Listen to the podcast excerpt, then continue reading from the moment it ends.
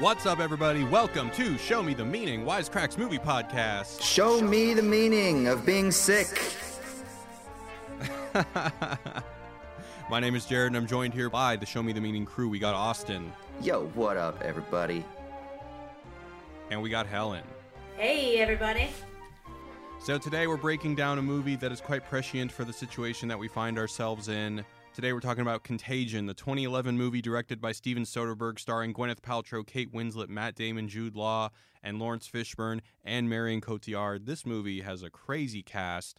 As always, we're gonna go around and see what it was like the first time you saw this movie, what it was like revisiting it, and you know, let's also throw in there what is your life like right now in this current crisis that we're in. Let's start with Helen, since Helen, it was your idea to do this movie, and also tell us why you wanted to do this movie. Yeah, so I um so first first my first reaction. So I've actually the first time that I saw this movie was probably about 6 or 7 weeks ago. Um I didn't see it back in 2011, which was kind of surprising cuz you know, there's not very many good medical disaster films in my opinion, but I do like I, I like them. I kind of feel like my junk food. Um, but uh, you know, so so back about what did I say? Six eight weeks ago, it it was like oh, you know, would be kind of crazy if this would happen. They they probably did a pretty good job depicting this, and you know, read about how it was pretty scientifically accurate and that kind of thing. Then I rewatched it last night, and it was like, holy crap, this is actually happening right now. Um, for the a lot of you know for the in in a you know maybe not the the entirety of of obviously the plot. But of course um you know just kind of the situation that the characters find themselves in. Being in lockdown that's which is exactly what i will be at midnight here in san francisco. So yeah. Um and i wanted to do this movie because i am i'm just kind of fascinated by by viruses and by you know kind of the the, their implications on society. And i had had read a lot about this film and how it was from a scientific standpoint pretty well done and from a public health standpoint pretty well done. And now being in the midst of this whole um, crisis it seems that that was indeed correct. So yeah What so? What do you mean by at midnight you're on lockdown? Is San Francisco doing a lo- complete lockdown starting at midnight? Yeah, dude. Every so basically, um, a specific instruction is like don't don't go out. So it seems what's what are they saying? Don't go don't go out unless you absolutely have to. Um, they're like pretty much all non-essential businesses are closed. Um, really, kind of a nightmare for people who are working, obviously, like in the restaurant industry and that kind of thing. It's like you know, a lot of my friends are freelancers and creatives. Is same for you guys, I'm sure. And it's just um, yeah, so you know, it was kind of like this was coming, and now here we are. Um, so nobody can. We're supposed to be sheltered until further notice. So So if, if the virus wasn't happening, would you be back in LA right now? yes, I would. um, Okay. I was, and I was gonna go this weekend, and um, I ultimately decided not to because I just felt bad traveling. Um, just didn't want to, didn't want to risk it. Didn't want to risk it for other people. So, yep, here we are. Yeah. Here we are. Uh, Austin, what about you? So this is the first time that I had actually seen this movie, and I'm not gonna lie. When we first said Contagion, I got it confused with the movie Outbreak. I think which which was the movie from the '90s. Is it Dustin Hoffman and I think it's Renee Russo? Is she in it too? I can't remember. I haven't seen that. It's it's it's, about a, like a monkey virus. That get- Yeah. did you see that one, Helen? Do you know the one I'm talking about? I know of it. Yeah, yeah. I don't. I've, saw it a long time ago, but that was I wanted to rewatch it for this. But Yeah. um, Yeah, yeah, yeah. So So I totally got confused when we said we were doing Contagion. I was like, yeah, yeah, I love that movie. I was like, I saw that when I was a kid, and for whatever reason, I just thought that it was called Contagion because it was about like a contagious virus or whatever. So this was the first time I'd actually ever seen the film, which is strange because I'm. You know, I'm not like a huge Soderbergh fan, but I like Soderbergh's films quite a bit. Um, so I'm surprised that this was the first time that I had actually sat down and watched the film.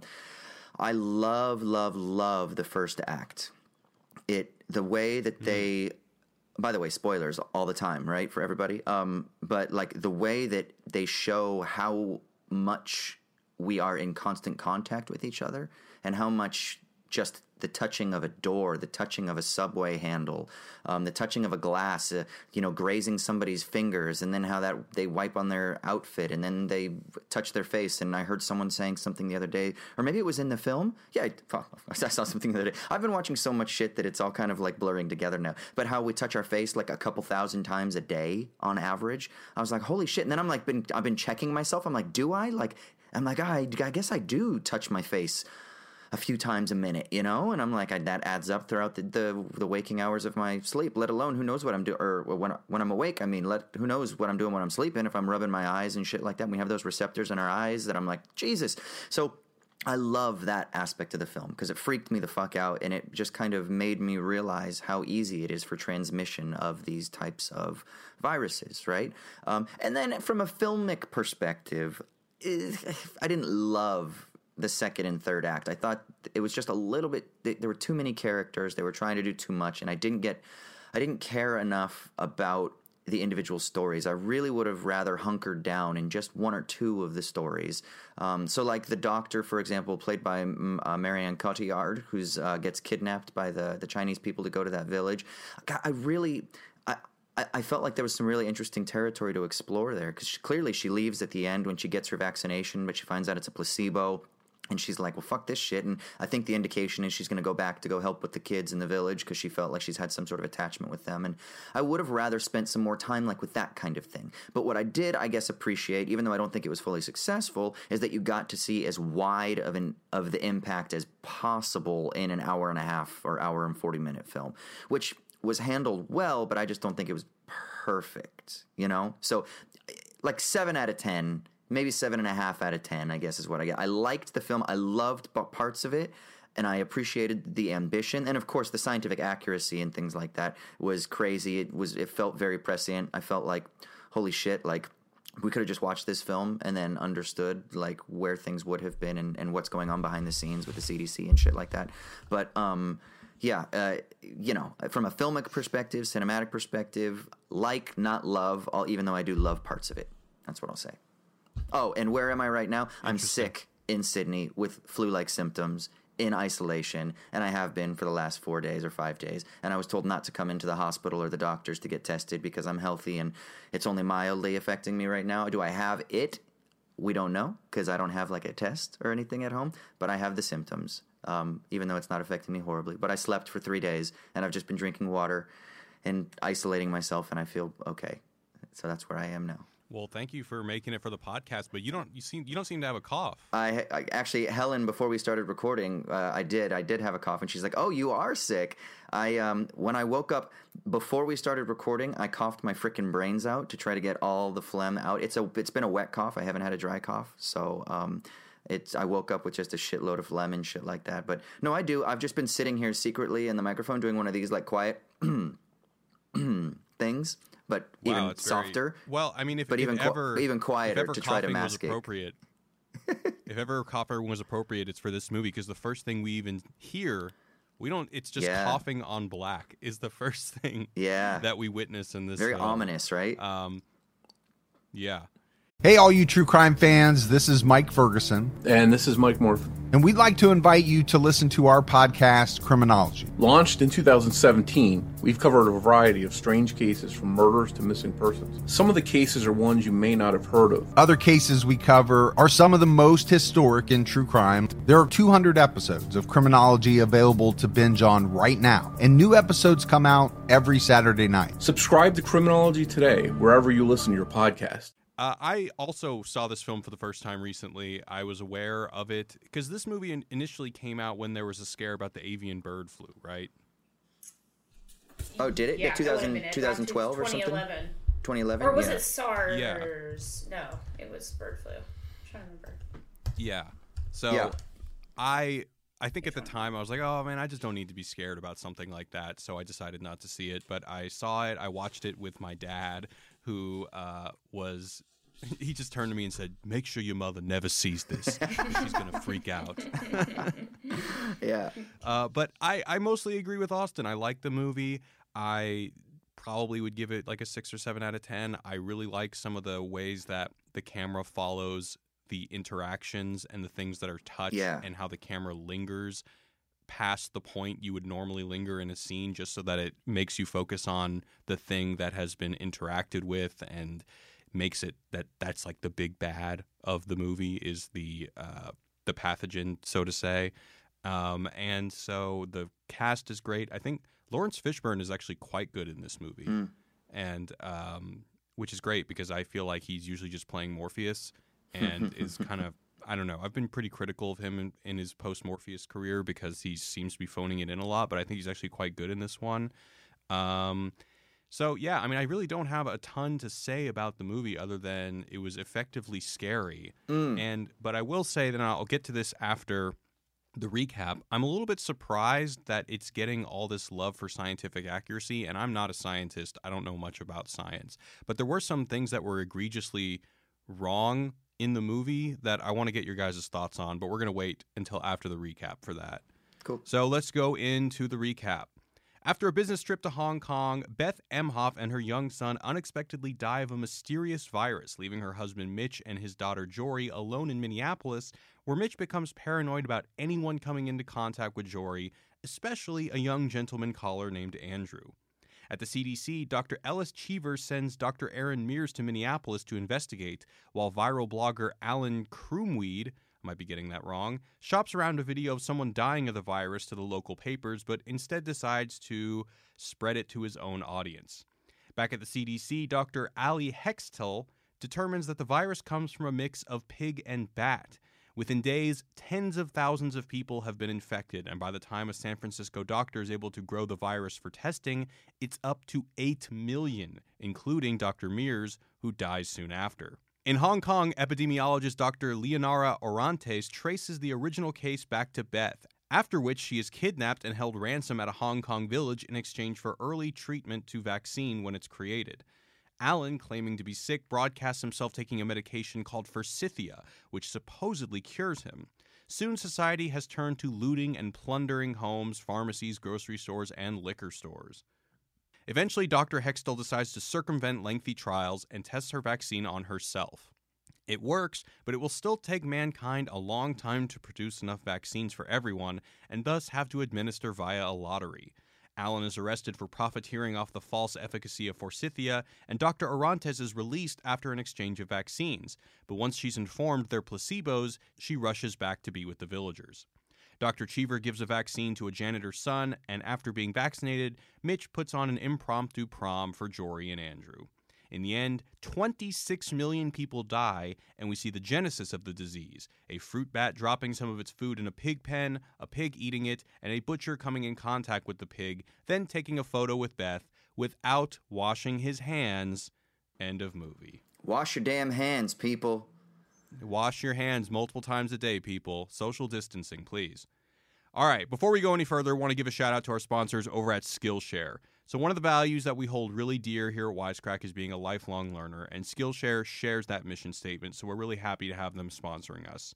If you're looking to explore new skills or get inspired or deepen your existing passions, Skillshare is an online learning community where you can explore and discover thousands of classes on a wide variety of topics like graphic design, productivity, creative writing, film and video, freelancing, and more. So, if you're looking for a class to take, I recommend checking out iPhone Filmmaking, creating cinematic video on your phone. So, if you listen to our last podcast on The Lighthouse, I gave a shout out to the movie Tangerine, made back in 2015, because not only is this movie awesome, but it was shot entirely on an iPhone. So, it's proof that if you have an iPhone, you can make a movie. Teachers Caleb and Niles will teach you all the nuances to make your iPhone videos good enough for the silver screen. They detail the equipment, apps, and workflow that is helpful for beginners and experienced cinematographers curious about shooting on an iPhone. And when you compare it to expensive in person workshops or night classes, Skillshare is pretty affordable. An annual subscription is less than $10 a month. And right now they're offering Show Me the Meaning listeners two free months. All you got to do is go to Skillshare.com slash wisecrack. Again, that's Skillshare.com slash wisecrack for two free months of unlimited access to awesome classes. And now, back to the show. Okay, so the thing I wanted to bring up that I find strangely inaccurate is did anybody notice that some of the population numbers that they cite are crazy wrong? yeah, I did notice that actually last night. The one for San Francisco, it's like what was like uh, three million, four million, or something. And, and I'm like, wait a second, that's not. Are they talking about the whole Bay Area? Even then, is that right? Yeah, and so then you I don't have lose that your trust in them entirely. Well, I, I don't have that one written down, but they say that the Tokyo population is 36.6 million. That's nuts. It's closer to 9 million. And so I don't know. And then so, but a couple of them are accurate. They say that the London population is 8.6 million. That's roughly accurate. Uh, they say that the Guangdong province in China is 96.1 million. That one's relatively accurate. That one's actually low. It's actually closer to 113 million. They say in Hong Kong there's 7.1 million. That's also mostly accurate. But Chicago, Tokyo, Minneapolis, all of them are wrong by multiples. And it's weird that you read about this movie and you read about its its uh, new relevance, obviously in the time of the coronavirus. But the one thing that you always hear is that the mission of the movie was to see what uh, to make a movie that would dramatize what it would be like if this actually happened. And yet it seems like they're trying to exacerbate and exaggerate it like a horror movie by making these population sizes that much denser. So I wanted to get your guys' thoughts on why do you think they did this? Yeah, I didn't know the numbers were so skewed first, so I, I guess I just kind of Yeah. accepted it. Uh, I mean, I mean, clearly, I think the reason would be to just, um, like you say, kind of exaggerate the effects to show like what happens when you have a densely populated group of people. How this is basically something out out of our control, right? Because that's what I got. I got a real sense uh, in the, especially the first act, that this is out of your control right which i think i think is an appropriate understanding of how viruses spread this is there was some douchebag i don't know if you saw him online he had to be trolling but i don't think so because i read the rest of his account and the guy's crazy but he's like he took a selfie of himself and he's like this big ripped kickboxer dude and he's like i hit the genetic lottery he's like coronavirus come and get me and i was like homie you don't I was like, you don't understand. I know. I was like, you don't understand how this shit works. Like, it doesn't matter how big you are. This this tiny little microscopic set of germs. eh, Like, if you're healthy, that's one thing. It might not affect you as much, but it might. Like, I've heard stories about people in their 30s who are under the age of 40 who are now on ventilators or who are now in comas and things like that from uh, this current coronavirus, right? Um, and so, like, it, it made me feel out of control because these things are microscopic, they're small, they travel through the very basic functions of our breathing, of touching, of human society, of human interaction, which basically means that human society itself is a perfect breeding ground for this type of spread. So maybe when they're they're trying to dramatize this, they're trying to intentionally like make the problem seem more intense or uh, make the spread seem more likely and out of control, if that makes sense. You know what I mean? Yeah, it has to be something like that. right, raising the stakes a little bit. I mean, when is this film set? That's something I didn't really think. I just assumed it was present day. I don't. I don't. That's that's got to be the case. I mean, otherwise, there's they didn't offer any explanation. Yeah, I don't think they give a year, but it does seem like maybe it's this dystopic version of Earth where it's really overpopulated. Yeah, I wonder because the screenwriter is getting a lot of press right now. He's getting a lot of interviews with the Los Angeles Times and with Vulture magazine and all this stuff. And there's all these articles that are new about Contagion, but nobody has asked him about this that I've seen yet. Right. No, I haven't Uh, seen it. either. But more to Austin's point, I want to talk about some of the shots. Uh, this movie, some of the shots make it a germaphobe's nightmare. It's like a horror movie with germs. There's uh, the close-ups of people putting their hands on the public transpo rails. There's I love I love when the camera moves, and the only reason that it moves is to show the path of the pathogen. So uh, there's one point where the camera tilts down at a bowl of peanuts that Gwyneth Paltrow is eating right before it cuts away. And, you know, normally we would just cut away without that tilt. But this, and there's also a nice shot when Matt Damon is picking up his stepson from work. And as they're exiting the building, it's weird that the, the shot is uh, from the perspective, it's roughly at the level of the little kid. And as they exit the building, the camera lingers on the door as after they exit. Usually in movies, you never see people actually exiting a room or exiting a door, and you certainly don't s- linger on it, the shot long enough to see the door come back and swing back. But there's a really nice part where the camera continues to linger and you see the door slide back and you see the handle, the push handle where the kid had just touched the door. And it's all those just small moments like that that make you really paranoid right now here in March 2020 about the kind of things that you come in contact with. And I feel like if the movie is so effective now, then it certainly has done its job. Yeah, absolutely. Yeah. I love the sequence with you know where Doctor Sussman. It's it's a it's a you know obvious one, and it wasn't you know it's not subtle by any means, but it's watching you know as people like sipping and touching and just the whole and you can feel it and and his like realization that something has to be done because we are not going to keep our hands to ourselves we're not going to keep our hands off of things and um yeah this it was yeah that was well done i think too it is clever that it, I like how you describe it. It's a horror film with germs. It is. It is a horror film. I, I I got that same sense, and I was thinking about that. It is kind of clever that the things that are the most frightening and the most monstrous in this particular film, at least, are the things we can't see. Right, and even though it has yeah, social repercussions that causes social strife, which is something to, to fear and, and be scared of, like the thing that's most frightening is the disease because it had like what a fucking 25% death rate or something ridiculous like that. Yeah. So yeah, that's the thing that's most terrifying. And how do you stop that? There's no cure for it. It's out of control. It spreads without us seeing. The only way to do it is to like just not go outside. That's just is seems inhuman. So you have to like become non-human so that you can stop the spread of this thing that is haunting us. It's almost like a ghost, but worse because it's scientific and material. You know, like like ghost films scare the shit out of me because I'm like I can't I can't fight a fucking ghost. Like I can fight a monster. And I, I might lose, but at least I have a fighting chance. You can't fight a ghost, and you can't fight a germ except with the right tools. And if you don't have the tools to fight the fucking germs, and that's like just fighting a ghost. And unless you're the Ghostbusters, you just can't do it. And so it scared the shit out of me. Yeah. I will say there is one other thing that you can see that is kind of a, a viral enemy in this movie, and that's there's a, a line that it's the mass hysteria. And there's this, and with uh, Jude Law's character, there's that whole thing with like his persona, his Alex Jones like persona, also going viral and him spreading this misinformation about Forsythia. And there's a great line that Laurence Fishburne's character says that kind of ties together the idea of the virality of the virus to the virality of misinformation and panic. He says, What we do know is that in order to become sick, you first need to come in contact with a sick person or something they touched. In order to get scared, all you need to do is come in contact with a rumor or the television or the internet. What Mr. Krumwiede is doing, I'm probably getting that name so wrong, is spreading what Mr. Krumwiede is spreading is far more dangerous than the disease.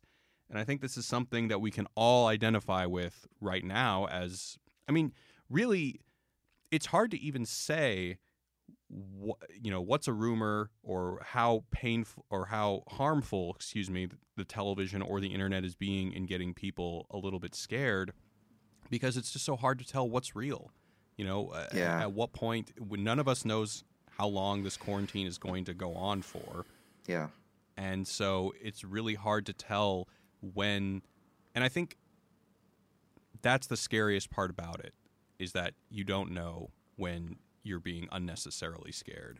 We are the real Brady, Brady Bros. Brady Brothers from the TV show Brady Bunch. I'm Barry Williams. And I'm Christopher Knight. I played Greg. And uh, who were you again? I played Peter. We've decided that we're going to do a podcast around episodes of the Brady Bunch. We're going to use it as a prism to look back to our experience doing the show and why the Brady Bunch is still popular. Have a sunshine day. We are the real Brady, Brady Bros. Mm. Yeah, I mean, I was going to ask Helen about this in terms of like the scientific stuff because Jared, you said that there was some scientific quibbles that you had, like. So, oh no, my only one was the population thing. I know nothing about okay, science. so like the, one of the things that comes from the uncertainty is that like we as the average population not the people in the cdc not the people in the medical profession like i can talk to my friends who are doctors and i can ask them but even they are like we don't know like like like i was saying earlier with my symptoms i was told not to go out I was told because I have mild symptoms. Yeah, I've got a cough, but it's a wet cough. Um, you know, I'm in my 30s. I'm healthy. I'm fit. Even though I did just have lung surgery six months ago, but um, I know. But my but in terms of my respiratory health, it's 100. percent I have no issues, no COPD. I'm not a smoker, anything like that. I'm not obese. I don't have high blood pressure. So for me, it was kind of like, hey, dude, just stay home, isolate yourself. You know, just try not to get anybody infected. Blah blah blah. Like uh, you don't know. So that means that we don't even have the right numbers. So it's like we don't really know who, because how many people have a tickle in their throat? How many people have no symptoms? How many children are infected that don't have symptoms? How many people are like Matt Damon's character in this film that exhibit no symptoms whatsoever? They're immune, they're fine, so they can just kind of go about and live their lives relatively normally. So we just don't know. We don't know who has what. We don't know what symptoms are exhibited. Uh, we don't really know what the source is. Is it really like, for like example, like the corona, this particular coronavirus, COVID nineteen? Does it actually trace back to the wet markets and whatnot in uh, uh, in China, or is it something else that has existed elsewhere that's kind of traveled the globe a little bit beforehand, but we just didn't have it diagnosed before? We just don't know. So we get little bits of information from authorities. And then, of course, we have incompetent leaders and things like that all around the globe that are contradicting each other. Some countries are doing one thing, some countries are doing something completely different. So it's like there's just we don't know what the fuck is going on, and you have the media that is freaking out, and then markets that are freaking out, and then people are freaking out and buying all the toilet paper and shit like that. So Helen, like, what do we do? Like, how do we know anything? Like, how do we know the science is real? How do we know what's real about the science? How do we know the numbers are real? And is this film like? kind of accurate in showing that we're kind of always that there's like this ambivalence. There are these people behind the scenes, they're trying their fucking best, but even they're kind of like struggling and they're doing the best they can. I mean, is that kind of how this shit works? I don't know. Again, confusion. I don't know. Uncertainty. yeah. Uh, no, exactly. Well, med I did you know, I was pre med and didn't never got to medical school, so I am like the like far from qualified to even like muse on this really. But from what the thing about viruses from my understanding of kind of read about them as a hobby a little bit is that you know they're they've they evolved alongside us and they evolved to you know be able to outsmart our immune systems so that they can dodge it and lay dormant. And you don't this you know this kind of seems like it's a commonality among viruses. I'm sure somebody can um, correct me and, and bring up examples that where that isn't the case but i think that's that's we don't really they're they're tricky and they that's why we don't that's part of the reason that we don't know a lot about the way that they kind of work and the way they affect the immune systems because it seems to work differently in different people. Um, with the exception of knowing who is more susceptible to certain things because they have underlying conditions that affect their immune system so that they can't um, you know uh, they that they can't fight off um, various things. But yeah especially with something like this where um, my understanding of this is that it's like it's a you know a novel virus, right? So it's something that we that the immune system nobody is immune to this thing, so it is going to infect you if it does, you know, if you do contract it, and that doesn't mean that you'll get sick or show symptoms. But what we don't know, at least to my understanding, is how contagious people are. Maybe we do, and that's something that um, I meant to look up before I got in this podcast today. But um, yeah, there's just they're they're kind of enigmas a little bit. And so we do the best we can to, you know, with like the brilliant people who work on this kind of thing. Um, uh, but yeah, it's it's the nature of the beast itself that makes it such a challenge.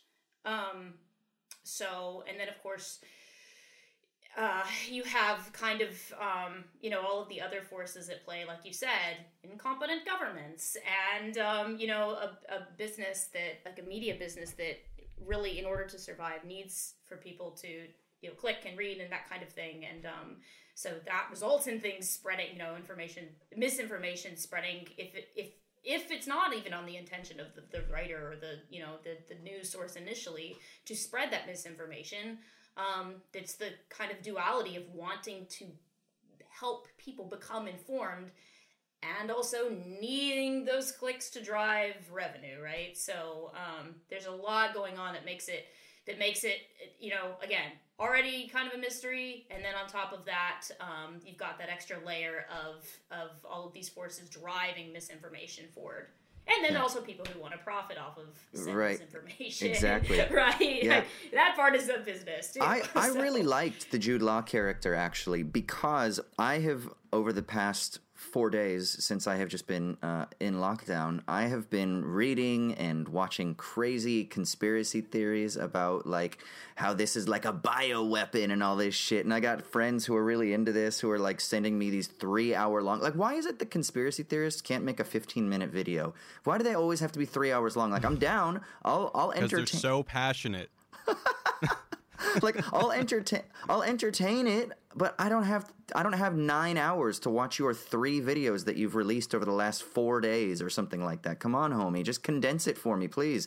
Um, but like I thought that was really interesting that angle in this film because that is something that is um, at least uh, in, in certain spheres of the internet kind of prevalent uh, with the current uh, kind of uh, COVID 19 uh, crisis that we're dealing with, right? That there are people that are saying that this is a bioweapon, that this was something that was designed in a lab, and that there are cures, and people are hiding it because they just want to, you know, make money with their buddies in the pharmaceutical industry in the back room to wait for the right cure so that they can make massive profits, which is exactly what Jude Law's character is basically accusing um, Laurence Fishburne's character of, right? When he's in that in that TV interview with them. So I thought that was really interesting because I guess that this is just one of those constant themes that there are people out there, and this isn't to absolve governments either of tinkering with biowarfare. They absolutely have, hundred percent.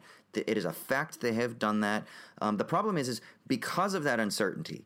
When we are uncertain and we don't know, and we have either misinformation or cross information, you have voices that come in that will tell you this is what it is right? And so Jude Law becomes that voice for the 12 million people or whatever, and he, you know, acts like he's a fucking messiah figure or whatever, handing out his flyers. And maybe it's just because he was just trying to make money, and he makes a few million bucks by selling his little, what's it called? Forthy, whatever?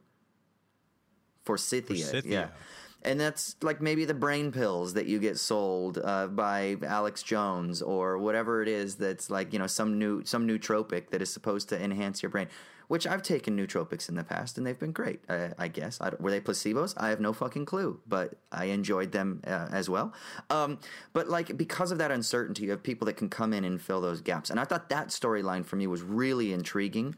And that I think is partly why the film ultimately was a little bit unsuccessful is because I didn't get enough of that. I didn't get like like it was great for me to entertain it and fill in a lot of the gaps of what that narrative or what that plot line might be, but I didn't get enough to like really sink my teeth into the Jude Law, the stakes of his character, the the stakes of what he was doing, like him being up against the government. All of a sudden it's just like the guy's wearing a wire and he's arrested. And I'm like, cool. So you met this dude on a park bench twice and then now you're arrested. I'm like, yeah, I, I didn't understand like I didn't really understand that he was really that much of a threat. I didn't really understand that this Forsythia thing was really potentially harming people by giving them a false sense of hope. I, I mean, like I kind of did, but not as much as I would have liked to be able to explore that. And I think that was kind of the weak point of the film because I didn't get to like sink my teeth into any of these characters and these really interesting ideas about the uncertainty or the doctor who contracts it and then dies. Like like it was bold to kill Gwyneth Paltrow and fucking Kate Winslet. Like that's a bold move, man. Like within five minutes, Gwyneth Paltrow is dead, and then you're like, oh okay, because Kate Winslet's gonna be the lead, and then ten minutes later, she's dead, and you're like, what the fuck is going on, Soderbergh? Like bold, but I didn't, I didn't really get to like. I I wish we could have just been able to kind of like get into the meat of those storylines just a little bit more, you know? Yeah, the movie stretched pretty thin about all these storylines, but interestingly, the original poster tagline was nothing spreads like fear, almost as if it was going to focus more on the Jude Law subplot and Yeah. all of the hysteria that that he's that he's doing, but it didn't really. Yeah. I mean, but but but you do get the fear, I think at least it's like the intimation of the fear, right? Because people start robbing each other and potentially the neighbors get killed by those dudes that Matt Damon watches in the backyard. You know, you see the gun flashes go off and so they're probably getting jacked, and then you have um, Fishburne's partner, who she gets attacked by the people who want the drug. So there is a sense where it's like when when mass scarcity is induced from this type of pandemic, what that's going to lead to in terms of like modes of exchange, which are ex- are exchange relations when you have shortages, is going to lead to panic because people are afraid, and that's going to lead to social chaos. So you kind of get it, but that's it. It's just you kind of get it. It's more about like in your imagination. How do you imagine it? And maybe because we're dealing with this pandemic now, it's more frightening for us. Whereas I think if I would have watched this in 2011 or 12, I would have been like, yeah, okay, like that's frightening. But now I'm kind of like, holy fuck. So maybe it's more like what I'm projecting because of my fears or my anxieties based on the current contemporary moment, you know? It's it's funny you mentioned Alex Jones and uh, him selling whatever. Well, apparently in there was an article uh, in that was interviewing the screenwriter of this film, and the interviewer told the screenwriter that in fact apparently Alex Jones is selling a toothpaste that is supposed to cure you of coronavirus. Indeed, he is. Wow. You you you heard that he was too? just ordered to stop doing as much. Yeah, that was uh, it's pretty fascinating. And then there was another one. I maybe we were reading um, the same article, Jared, but where you know Soderbergh, you know, sends uh, Scott Burns a, a text telling him about you know how elderberry sales are, which is very similar apparently to forsythia, I suppose. So it's like, hey, here's another homeopathic remedy that you know I don't know who's peddling elderberry, but um, yeah, that's uh.